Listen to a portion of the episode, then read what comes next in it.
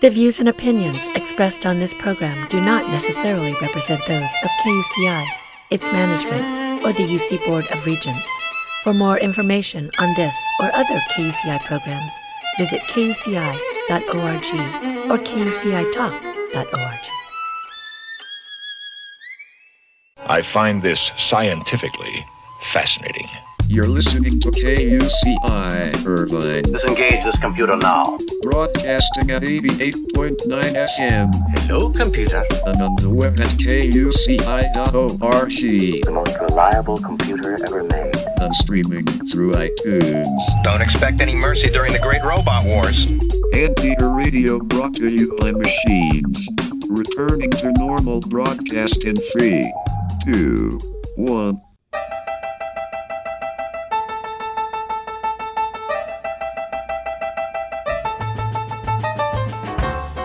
Ladies and gentlemen, welcome to UCI Conversations, a weekly public affairs program dedicated to exploring everything in the land of blue and gold, with interviews of UCI leaders, innovators, and last but not least, everyday anteaters. Hello, everybody. This is a special report edition of UCI Conversations. I'm your host, Kevin Bossenmeier. And the reason it is a special report is because my guest today is arguably the top UCI public health expert on pandemics, Professor Andrew Noymer. His research straddles the biological and social domains to get a clearer understanding of pandemic patterns.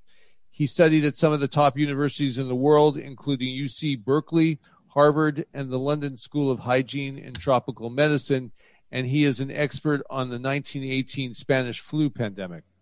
He was on this show twice in March, just as COVID-19 exploded for the first time in the USA, and obviously the rest is history, and it is not over yet. The pandemic continues to rage. The ICU units in Orange County, as well as California and throughout the world, are filled to capacity. And he's here to help us be aware of what we need to continue to be aware of and learn about, and he's here to help. So welcome, Professor Noymer. Again, thank you for being with us. How are you today? I'm fine. Thank you for having me on KUCI. Glad to be back. Super. Professor, I remember the last time you were here on the show, you made it a point to declare the date of the interview was being recorded. So KUCI listeners, please note today's interview is taking place on Friday, December 18th, 2020. Professor, what's the most important message that you want people to hear from you today? So often things get muddled as we talk about this, that, and the other thing, and there's so many controversies. Can you distill it down at this point? Well, I mean, it's interesting that you remind me of the fact the last time I was on your show, the last two times I was on your show, that I emphasized the date of recording because it was such a fluid situation back then. And right. I wanted to make sure that your listeners understood that, you know, if the show is being broadcast a few days later, that things might have changed. You know, it's still a fluid situation, of course, but actually I had forgotten about those reminders because, I mean, I feel like we are stuck in a little bit of a rut now, and it's sort of much the same day after day. And I feel like nothing I say today will be invalidated a few days later. We're kind of in an equilibrium, but a bad equilibrium of every day there's more people hospitalized with COVID-19. Every day the ICUs have more people in them. We've set records on both of those statistics every day for a week now, and this is being recorded on the 18th of December, 2020. But we're in the winter phase. We're in the phase where we kind of have a generalized COVID epidemic in Orange County, you know, prevalence maybe as high as 2%. So it's just a really serious situation now, and it's going to be, you know, it's hard to call when the peak is going to be. You can't just look at a curve and, you know, say when it's going to crest. I mean, if you could, then there would be a lot of people getting rich on the stock market. And in fact, a lot of people try to do that with the stock market data, but somewhat famously, you know, fail. And so, we can make some models that will, mathematical models that will help us predict when the peak is going to happen. But these models don't have an excellent track record in terms of the very micro details. You know, that you can't just put in a bunch of data until, and I can tell your listeners, you know, it'll be peaking a week from today. So we're in a very dangerous phase of the epidemic. And I mean, you know, there's some excellent news on the horizon in the form of the vaccine, and I'm sure you'll have some more specific questions about that. But for the time being, you know, right now, I'm not optimistic about where we are, about what this weekend will bring, about what next week will bring. And in terms of hospital capacity, in terms of the human capital of people who work in the hospital, the doctors, the nurses, the respiratory therapists, other medical technicians, these people have to keep managing the flow of patients for weeks out. And they have been doing so for weeks. And you know, I hope that they can keep doing so and doing so safely. So there's a lot of moving parts in the pandemic as there have been, but we're in a distinctly different phase than the two other times I had the pleasure to be on your show, Kevin. Yes, I will say, you know, at Thanksgiving time when, you know, there was a lot of warning, and I was very disappointed to see that it was predicted that travel was down by 14%. To be honest, I was shocked. 14%. That didn't seem to be indicative of how serious this is, and it seems to be playing out now. Yeah, I mean, I looked at some TSA data on passenger screenings comparing 2019 and 2020, and those were down quite a bit year on year, more than 14%. They were down about half, but so that's some good news. Okay, there is some bad news. There's kind of two strands of bad news. The first is that even though they were down from last year quite a bit, they were increased from the previous weeks in November, which is obviously to be expected. But so it's not like people were canceling flights left, right, and center. I mean, there was an increase at Thanksgiving of passengers screened by TSA. The other strand of bad news is that, and this is somewhat anecdotal, I have to say, but that, and because I don't have data from Caltrans or other agencies, but that people drove instead of flew. I guess there is some data that the state of Washington the Transportation Department released that showed that there were increases in road travel, but I don't have those data like right at my fingertips. But the point is, there were multi-household gatherings at Thanksgiving, and of course, Thanksgiving's a wonderful holiday, and you know, it's a holiday that's not associated with any religious faith, so people from everyone in society can join in, and that's part of what makes it so wonderful, and so multi-family, you know, multi-household gatherings are part of Thanksgiving, but this year we were hoping that they wouldn't be as much, that we would take a 1-year leave of absence from that because of the spread of the virus. And to some extent that did occur, to a large extent it didn't occur. And so now we have a surge. It's really difficult to pinpoint exactly how much of the current crisis is exactly due to Thanksgiving based on only the data we have. But, you know, we're in a pickle with the ongoing epidemic, and, you know, it's kind of water over the dam in terms of whether it was Thanksgiving or not. I mean, it does matter going forward, obviously, because we have the winter holidays coming up, which, you know, again, are often a chance for people to get together across households. And based on everything we know about what's going on and based on the legitimate crisis that we have here in Southern California, I would strongly encourage anyone listening to this to do single family holiday celebrations this year. There's an ambulance diversion order that's in effect for Orange County. Let me explain to your listeners what that means. So typically if a hospital is, you know, inundated with the ICU or the emergency department is full, then they divert ambulance traffic. So for example, if hospital A has an emergency department is full, they'll divert ambulance traffic. Maybe hospital A is treating, you know, people from a building fire, and their emergency department is too busy to attend to other, you know, normal emergencies. They'll issue a diversion order, in which case ambulances will go to the next nearest hospital instead of that hospital, because that hospital is undergoing a temporary crisis. And there is an order against diversions now countywide because the hospitals are all full. So there is no point, except for wasting gas and wasting time, of taking someone to a different hospital, because hospital B is just as full as hospital A. And hospital C is just as full as hospital A and B. And hospital D is just as full as hospital A, B, C, and so on. So this is a legitimate crisis. And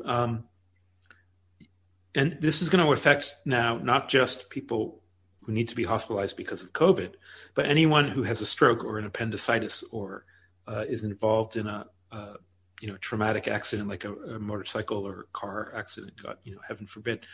So, this is a real crisis situation, and we don't have, time to debate the finer points of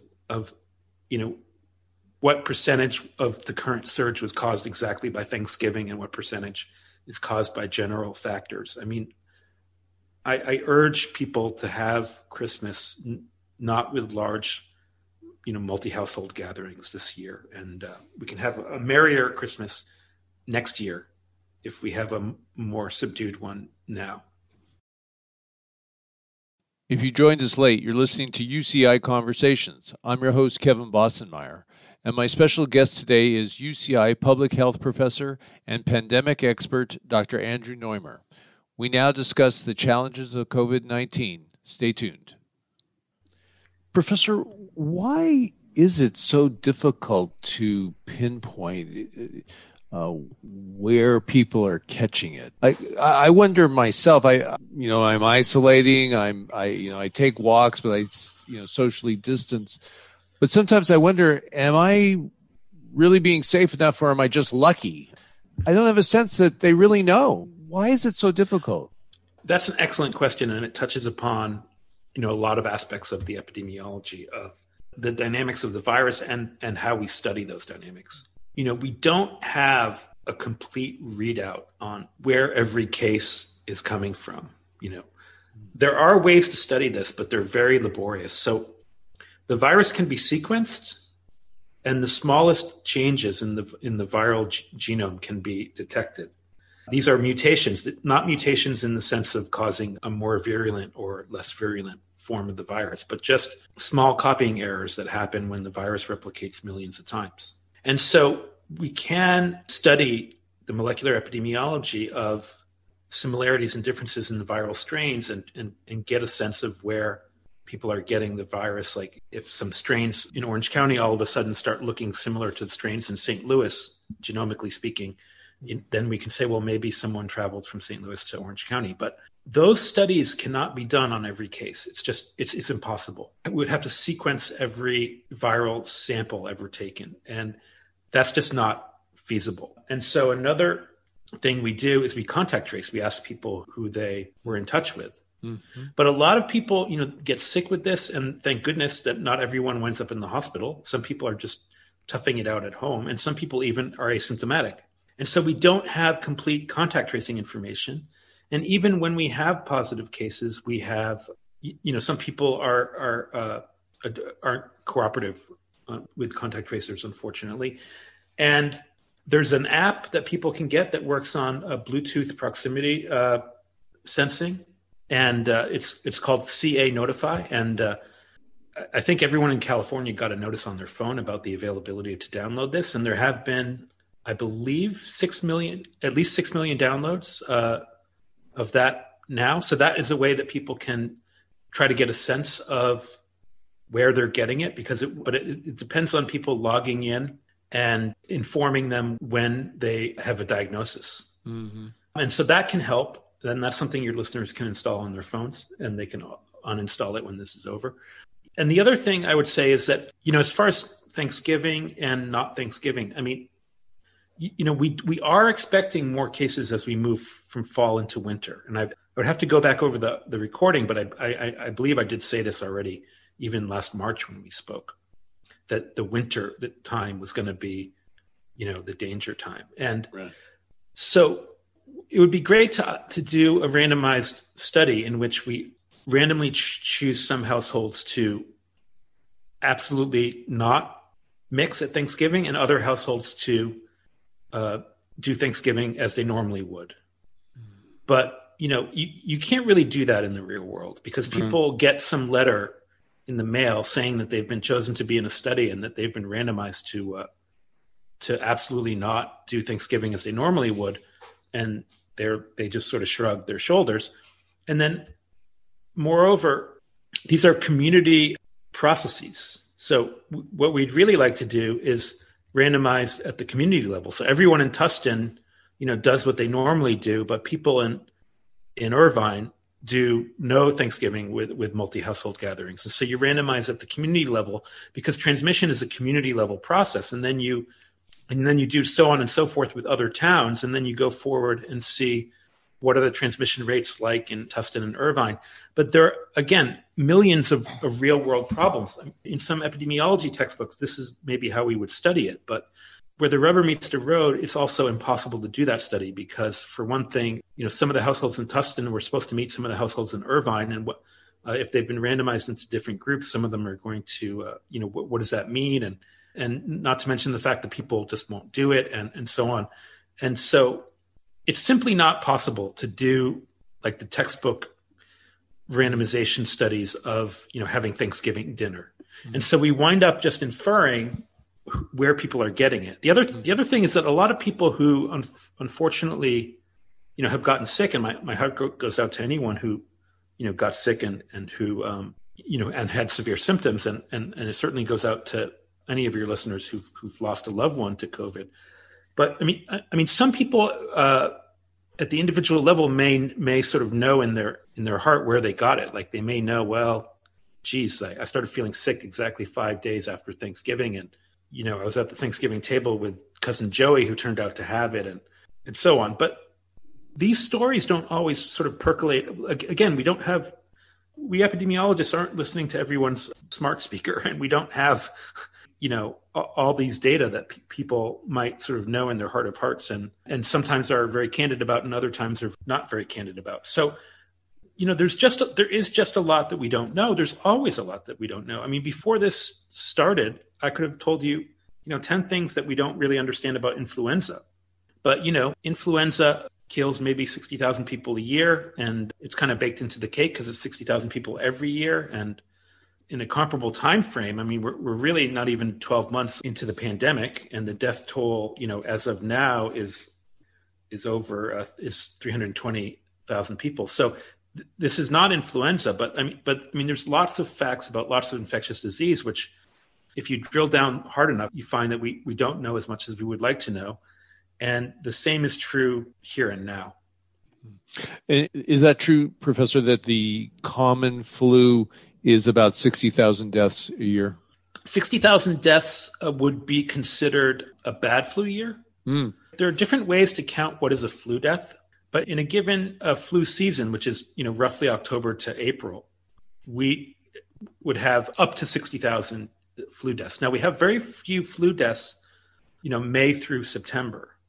So in any given 12-month period, we would have up to 60,000. And like I say, there are different ways to count, but that's sort of the upper bound on a number of flu deaths in a year. Mm.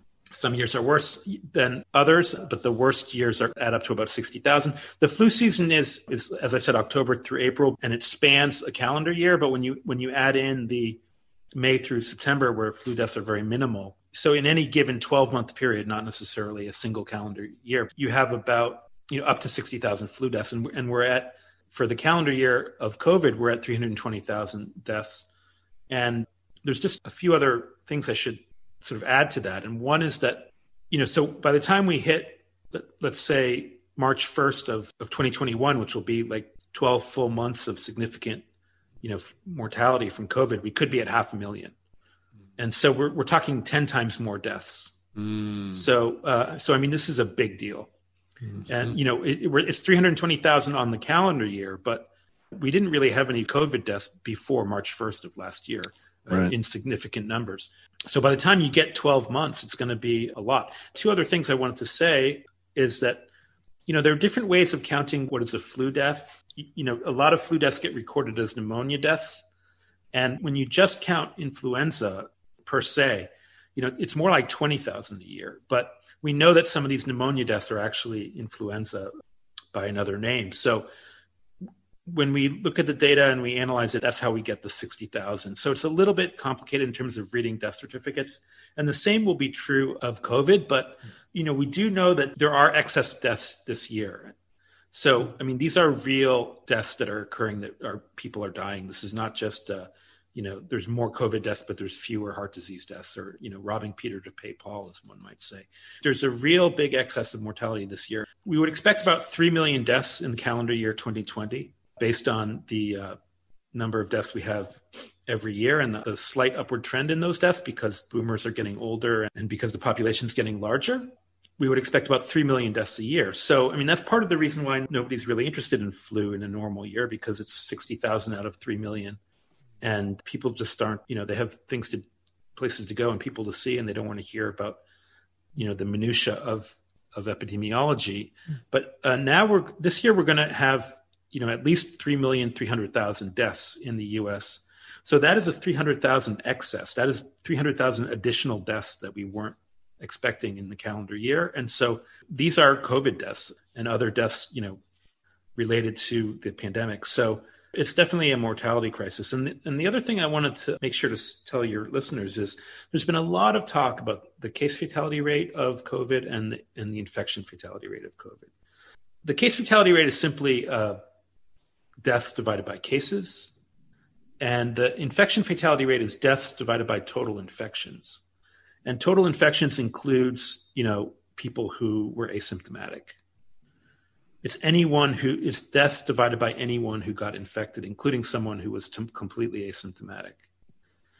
And people have pointed out that the infection fatality rate of COVID is quite low. And it is actually, those people are right. The infection fatality rate overall for COVID-19 is about 0.25%, 0.0025. And that number is going to evolve, and that number is approximate, and that number changes by age and what have you. But if you're, generally speaking, if you take a random person of any age, just select someone at random from the population of the United States, and if they become infected with COVID, there is about a 0.25% chance that they will die of COVID. Mm-hmm. And so people have pointed out that this number is very low. And I mean, it is quite low. And people have pointed out that this number is in the same ballpark as flu. And it is around in the same ballpark as flu. With flu, we think it's about 0.1%. So in fact, COVID has about 2.5 times higher lethality than flu on an IFR, infection fatality rate comparison basis. So COVID is more deadly, but it's 2.5 times. But, you know, these are small numbers. So it's in this, they're in the same ballpark. I mean, if you want to tell me, well, it's the same as flu, I won't agree with that, but I will agree it's in the same ballpark. So why do we care so much about it? Why are you and I having this conversation right now? Why? And the reason is that the infection fatality rate is not the whole story. And this is something that I really wish more people understood, and that I really wish, you know, this is not only not understood, it's actively misunderstood. What matters is how many people are going to get it. The reason you don't get flu every year is not that you're always washing your hands and that you're really careful and that you walk around with a mask. Because before now, a lot of us didn't focus too much on washing our hands. And certainly very few people before this calendar year wore masks in public. So that's not why you don't get flu every year. You don't get flu every year because at some point in your life, you've gotten flu. And so you have flu antibodies. And so you're less susceptible to any flu strain. Now, once every 10 years or so, a flu strain comes around and maybe your antibodies aren't a great match to it, or maybe you just got unlucky and then you get another bout of flu. But then that leaves you with yet more, you know, yet a larger cassette of influenza antibodies. So we have immune experience with influenza. And the human population is immunonaive, on the other hand, to this new coronavirus. So the amount of people who are going to get the coronavirus is much larger in a much shorter time than people who normally get flu, because we've been exposed to flu since the day we were born. So what that means is that a lot of people are going to die, because even though the infection fatality rate is not so high, a lot of people are going to get infected. And that means a lot of people are going to die. And of course, you know, death isn't the only negative outcome from this. Oh, wow. Excuse me just for a moment, Professor. Well, I do a guest ID. If you're just joining us, you're listening to UCI Conversations. I'm your host, Kevin Bossenmeier, and my special guest today is public health and pandemic expert, Professor Andrew Noymer, and we're getting the latest updates of what's happening. Professor, I am in contact with a restaurant that is not shutting down. And, you know, I do have some empathy. These people, their business is at risk. Their livelihood is at risk. Food being on the table is at risk. But their big point is we've been open the whole time and nobody's caught coronavirus from this. And I'm a little shocked. I don't really know what to say. Do you have any take on that? Or is it just like, man, they're just lucky? And I'm talking about they have dining indoors. Yeah, I have lots of takes on that. First of all, they are violating a public health order that is imposed by the state and by the county to keep us all safe. And they're putting their business ahead of the public health. Second of all, they don't know who has and who has not gotten infected in their establishment, apart from perhaps some of their employees, because people by the thousands are getting diagnosed with COVID every day in Orange County. And there's no way that that restaurant owner can tell me truthfully that they don't know that any of those cases weren't acquired in their place of business. Mm. I mean, they can say that, but it doesn't make it true. Mm-hmm. But there is an important aspect of, and I do frown upon, you know, restaurants openly defying the public health orders. But there is an important aspect here that we also need to touch upon. And that is pandemic means upon people. The demic in pandemic comes from the ancient Greek word demos, which just means people. It's people. The pandemic is all of us. It's us. The pandemic, it's not just the virus. It's the virus moving among people. Mm-hmm. And it doesn't come from outer space. It comes from people interacting with other people, mm-hmm. people who form a society. And it's because we form a society that we all need to band together and fight this and heed the public health orders. But because we all form a society, it's also important that people have their livelihoods and that we not forget about that. The fiscal policy response from Washington has been very poor. And people like restaurant owners need support so they can continue to pay their employees, even if they're only takeout. And if the fiscal policy doesn't flow through the employers, it should just flow from the government to the employees directly. And so we had a $1,200 stimulus check in the spring, and then we haven't had anything since then in terms of fiscal policy. So, you know, if a restaurant switches from normal operations to takeout only, presumably the volume of business will decline, and certainly the people who work in the front of the house will be affected. You know, the greeter and the, you know, wait staff and the bus staff, they are surplus to requirements if everything is just takeout only. The only people working are the kitchen staff, and those people, you know, maybe at reduced volume because people want more than just a takeout experience, and so the volume of business goes down. Those people, a lot of them are going to lose income, and you know, we need mechanisms to help them through these difficult times. This is a once in 100 year public health crisis. And it's understandable, although I already said I frown upon, you know, businesses openly defying orders. I understand that people need, you know, income, and the way that waitstaff gets income is by the restaurant being open. The government isn't helping the restaurants, and the government isn't helping those people as individuals when we need help. Sacramento doesn't have the power to print money. Only the federal government has that. And the Sacramento Rainy Day Fund, you know, is not enough to make everyone whole. And so I am absolutely sympathetic to people who are affected directly by the circumstances. And this drives people to open up.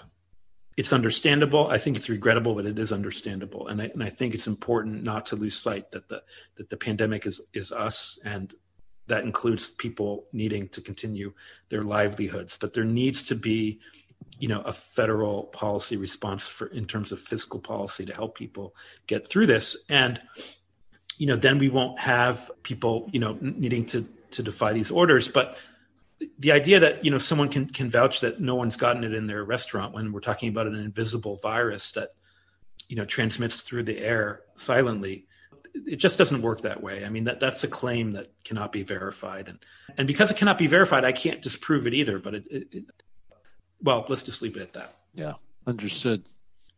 Professor, does this compare to the 1918 pandemic? Is it apples and oranges, or is it pretty similar? Well, I mean, it's similar in the magnitude of the impact it's had on society in terms of the social fabric. People, in some cases, closing schools. Of course, nowadays we have, you know, school by internet app. And in 1918, schools would just close or not. But if they were closed, they were closed. So in that respect, it's similar. The mortality was still greater in 1918. One half of 1% of the U.S. population probably died in the 1918 flu. And we're nowhere near that number now. You know, we're approaching 0.1%. Mm. So, you know, in terms of the overall death rate, we would have to be 5 times higher than what we are now. And even though we're still in the middle of things right now, I don't think we're going to get to 5 times the current number, which would be 1.5 million deaths. So in that respect, the 1918 was worse. Mm-hmm. I think that's important to keep in mind. I mean, just from the point of view of, you know, I value facts above all else. And even though I have been on the leading edge of, I think, of people saying that we need to take this extremely seriously, I don't ever want to distort facts and say this is worse than 1918, because it's not, if in terms of what, you know, what we know so far. And the other thing I would add is that the 1918 influenza mortality patterns were very strange. They were strange by the standards of flu outbreaks. And most of the deaths occurred in people aged 20 to 50, let's say, which is unusual because those are prime adult ages. Mm-hmm. And here what we're seeing is basically an exaggeration of the typical flu mortality pattern, not the 1918 flu mortality pattern, but an exaggeration of the typical flu mortality pattern, which is people 65 and up account for most of the deaths. And there is actually one unusual thing is that infants and children who normally die of flu in quite relatively high numbers are actually don't seem to get COVID-19 very severely. So not only were there more deaths in 1918, but people who died were often in the prime of their lives. And so there are some differences with 1918. I should, you know, add for your listeners, here in Orange County, where I am based and where KUCI is based, 25% of all the deaths have been among people under age 65. So when I say that most of the deaths are over age 65, I do mean most, but I do not mean all, nor do I mean a vast majority. I mean most. So there's no guarantee if you're under 65 that you won't die of COVID. And as I've said, and as many people have constantly pointed out, you know, mortality is not the only adverse outcome here. I mean, we're still finding out more about, you know, how long it takes some people to get over COVID, and you know, there are potentially long-term effects, and even where people recover completely, you know, they go through, you know, quite a severe syndrome in many cases of, you know, a week or more of being laid up in bed and what have you, even if they're not hospitalized. So, you know, mortality isn't the only yardstick, and oftentimes what reaches people the most, because I think mortality is our biggest fear in many cases. You are listening to UCI Conversations. I'm your host, Kevin Bossenmeier, and my guest is UCI Public Health Professor Andrew Noymer, who is an expert on pandemics and COVID-19. Here we discuss the messenger RNA vaccines and what we can expect. Professor, on a huge, huge joyous note, can we talk about the vaccines, which just seems to be a miracle? Yeah, I mean, a lot of people are describing them as a miracle. I mean, one thing that, you know, I think is important to point out is it doesn't come from the heavens. It comes from, you know, the hard work of people in the lab. And for about 15 years, people have been working on the concept of an mRNA vaccine. And, you know, they've been testing it in animals and so on. So it's the culmination of a lot of hard work. And if this pandemic had occurred 3 years ago, you know, we probably wouldn't be far enough along to be able to actually deploy these in practice. So, you know, they're a miracle in some in sort of a colloquial sense of the word, but they're really, you know, the fruits of our hard work. And, you know, I don't work in the wet lab, so to speak. I'm an epidemiologist who takes a population perspective, so I can't claim any credit, not even indirectly, for the work that's been done. But the vaccines are really going to be what gets us out of this. You know, people keep proposing technological solutions to the pandemic, you know, that we'll test ourselves every morning after we get out of bed, and, you know, there'll be some test gizmo, and that we're going to make 300 million test gizmos and we're going to send them out to every household and so on. And, you know, really, and other tech solutions. And really the only thing that's going to, the only magic bullet that's going to get us out of this pandemic are the vaccines. And, you know, there's still some questions about them. We still don't know how well they work among the elderly. We still don't know how well they work among kids. We still don't know if they're even needed among kids, because kids really don't get, you know, COVID symptoms very much. And the current vaccines are approved for people 16 and up. And, you know, these are all open questions. And, you know, we don't know how long they last, because, you know, they haven't been studied for that long. So there are some really, you know, potential pitfalls ahead, but and the other big question we don't know is if they block that transmission, or if they only prevent symptoms. So, or if it's a little bit of both. But the point is, you know, the best case scenario would be like what we call a sterilizing vaccine. So if once you're vaccinated, you're essentially invulnerable to infection. That the virus gets no foothold in you. If you've been, you know, successfully immunized through vaccination. So, for example, the measles vaccine.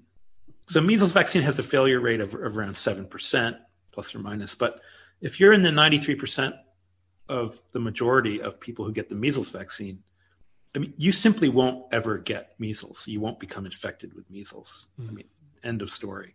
There are other vaccines where you can still get infected, but your symptoms are less.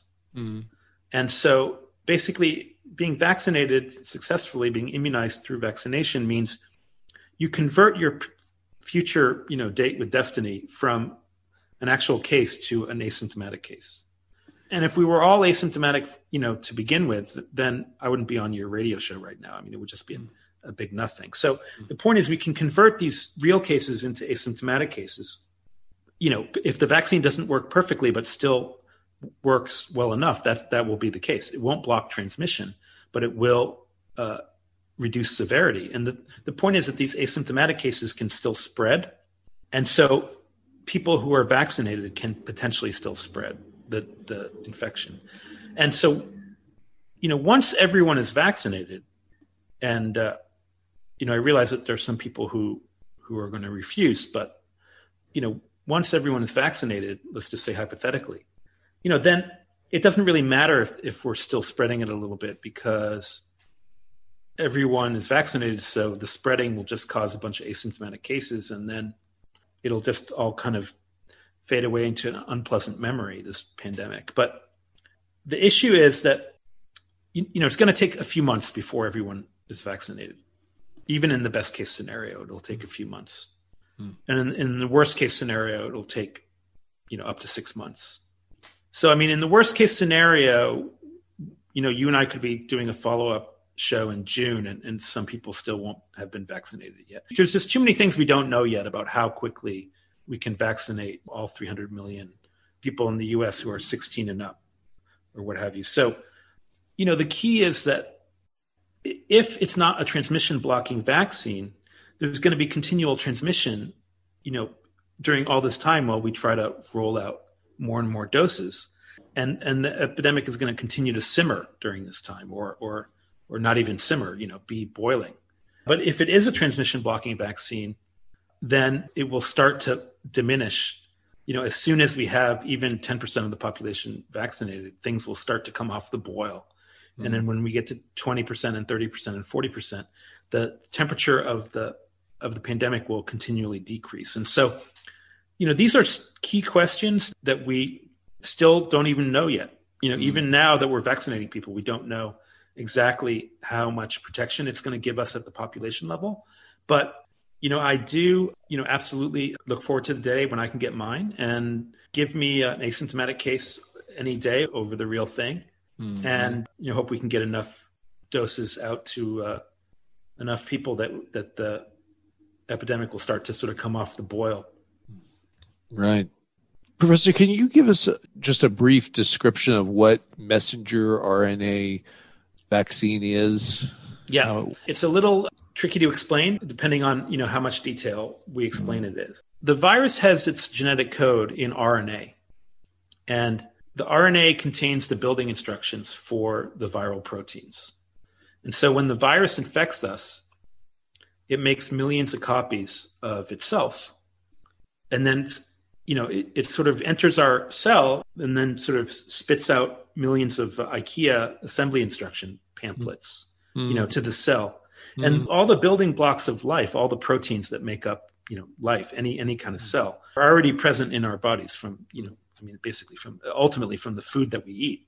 Mm. And so the cell gets hijacked, and all these IKEA assembly instructions start getting followed, and the cell puts together proteins to make the virus. And it'll make the spike protein, it'll make the structural proteins, and so on. And then it gets reassembled, and then into a new virus. And then this happens thousands and thousands and thousands of times, and you get an infection from, you know, cumulatively billions of copies of the virus that are being made by hijacking our own cells. And that's what causes transmission, because we're emitting all these copied viruses, and it's also what causes, you know, the unusual, the pathology of the virus, because, you know, it's taking over our cells, and our cells are no longer working for us, but they're working for the virus. What the vaccine does is it injects little snippets of RNA, little IKEA instructions, but not IKEA instructions to make a whole virus, just IKEA instructions to make the spike protein. And so when the virus infects our cells, it makes the spike protein and makes all the other proteins, and it assembles new viruses. When we get vaccinated, it makes some copies of the spike protein, and then that's it. So the spike protein itself isn't enough to infect us. It's just an incomplete protein. It's like having only the fender of a car, except those spike proteins are now in our bodies. And the immune system recognizes anything that's foreign and manufactures antibodies to it. So it sees those spike proteins and says, I don't recognize you as a human protein. I'm going to make an antibody. And so it makes the antibodies. And so then when we're infected for real, it sees those spike proteins of the virus.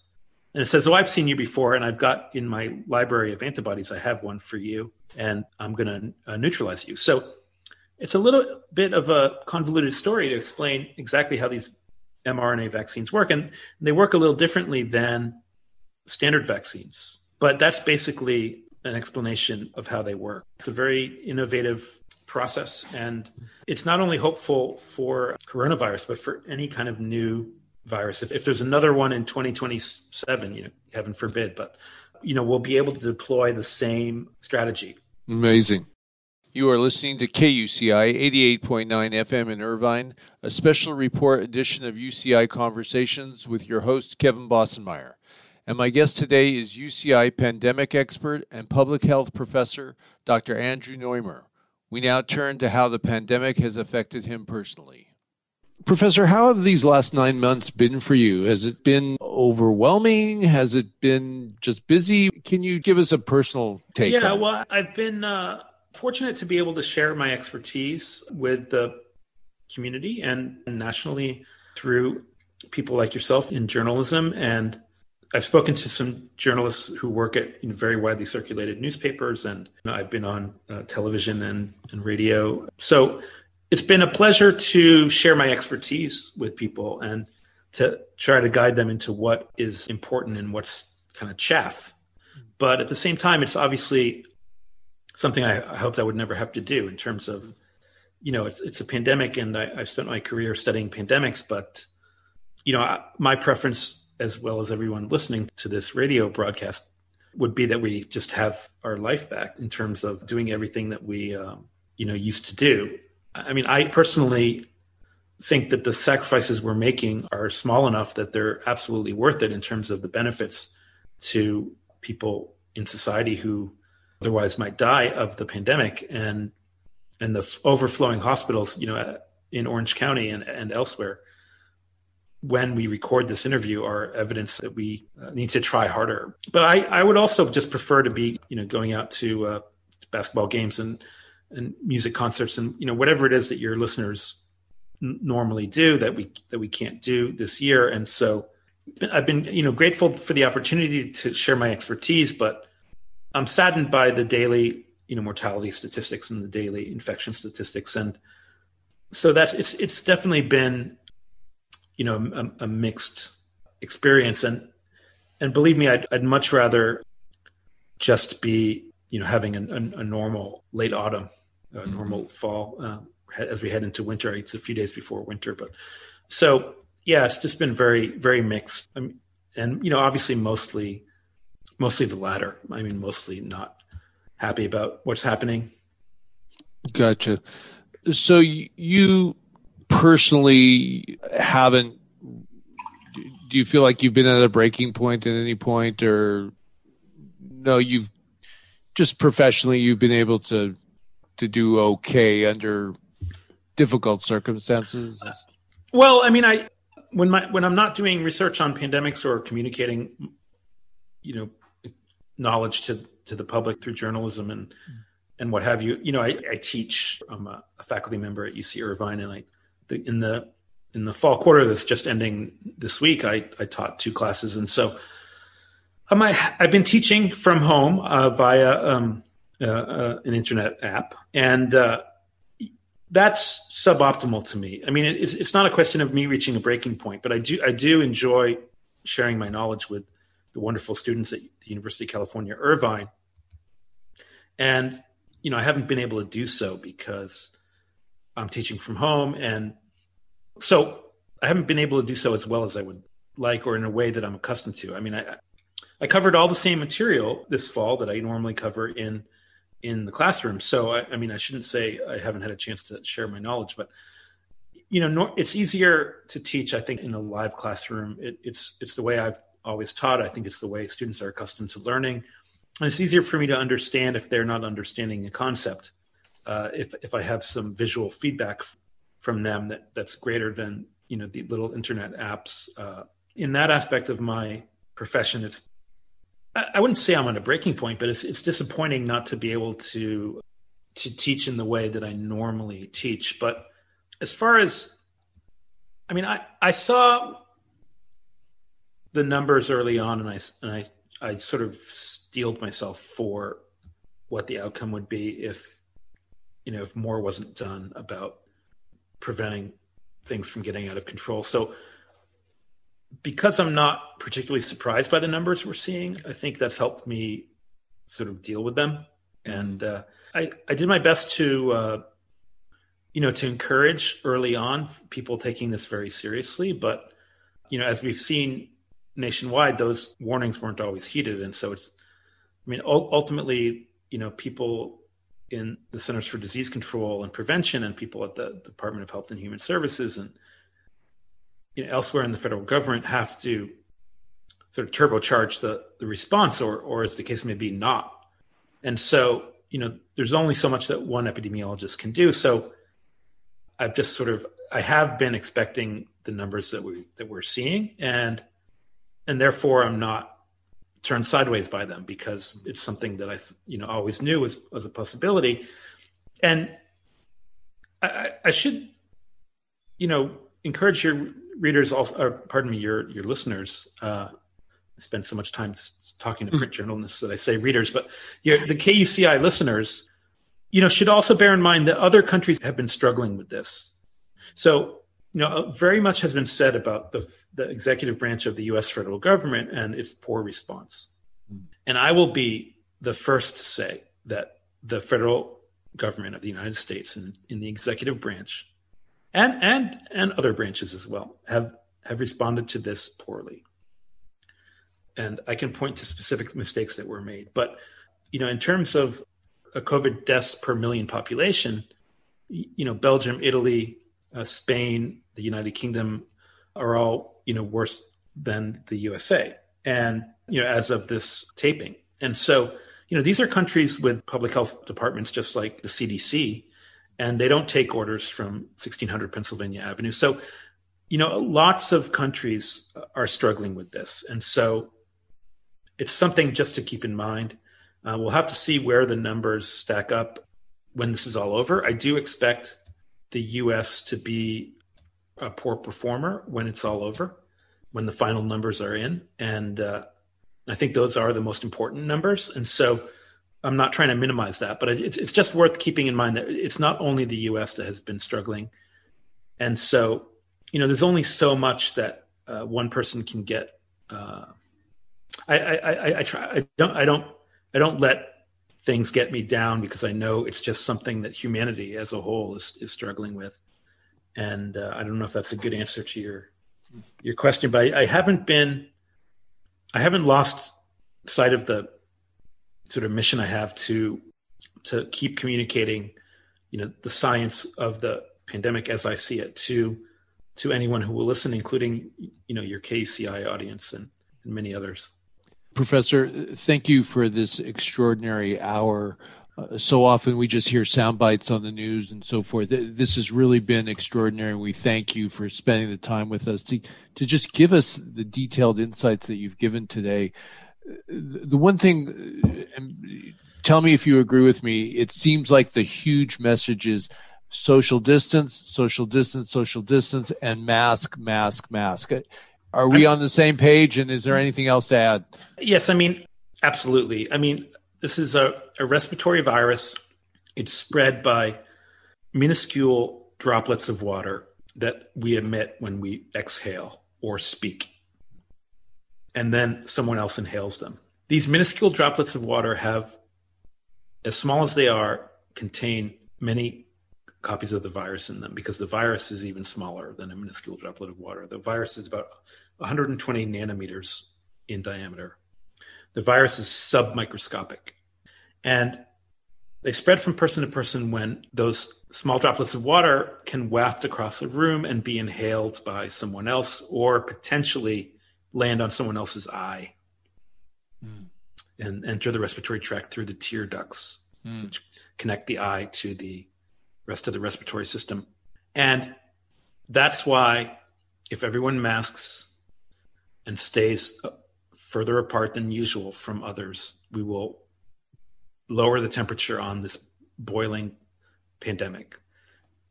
Everyone wearing a mask means that between any exhalation and our inhalation, there are two layers of some kind of fabric, our mask and the other person's mask. And just as I said, it's hard to do these randomized experiments on having Thanksgiving dinner or not. It's also very hard to do these randomized mask experiments. And a mask experiment that was done over the summer in Denmark for reasons that are, you know, we don't have time left to go into, isn't the perfect guide to whether or not masks work. And so, yes, we need to mask. We need to put two layers of fabric between our own respiratory tract and everyone else's respiratory tract. And that will help lower the spread of the virus, and then stay further apart from people just for a few months longer so we can get this pandemic under control. So masking and social distancing absolutely is what we need to focus on. Professor Andrew Noymer, thank you so much. My pleasure. Thank you again to UCI Public Health Professor Andrew Noymer for his time and expertise sharing all his knowledge about COVID-19. We are better informed and more prepared because of it. I will stay in contact with Dr. Noymer and have him on again when possible, especially as we navigate through this dark surge of the winter. Thank you also to Fred Kaplan, blues piano man extraordinaire, for all my program theme music from his terrific CD, Signifyin'. Check it out. Now turning the page, coming up next at 5 p.m. on KUCI is Entrepreneur Nation with Ash Kumra, where he and his guests look at real business problems and discuss how to successfully navigate them. You've been listening to UCI Conversations, where every week we explore another corner of the land of blue and gold, with interviews of UCI leaders, innovators, and everyday anteaters. I'm your host, Kevin Bossenmeier, encouraging you to wear your mask, socially distance, and stay home this holiday season. We need to get through this year-end cleanly. The hospitals are way too full, and we cannot have another surge on top of this one. Have a low-key celebration this year so we can have a great celebration next year. Ho, ho, ho. Merry Christmas. Happy holidays, everybody. Ho, ho, ho. Ho, ho, ho, ho. Ho, ho, ho, ho. Ho, ho, ho, ho, ho.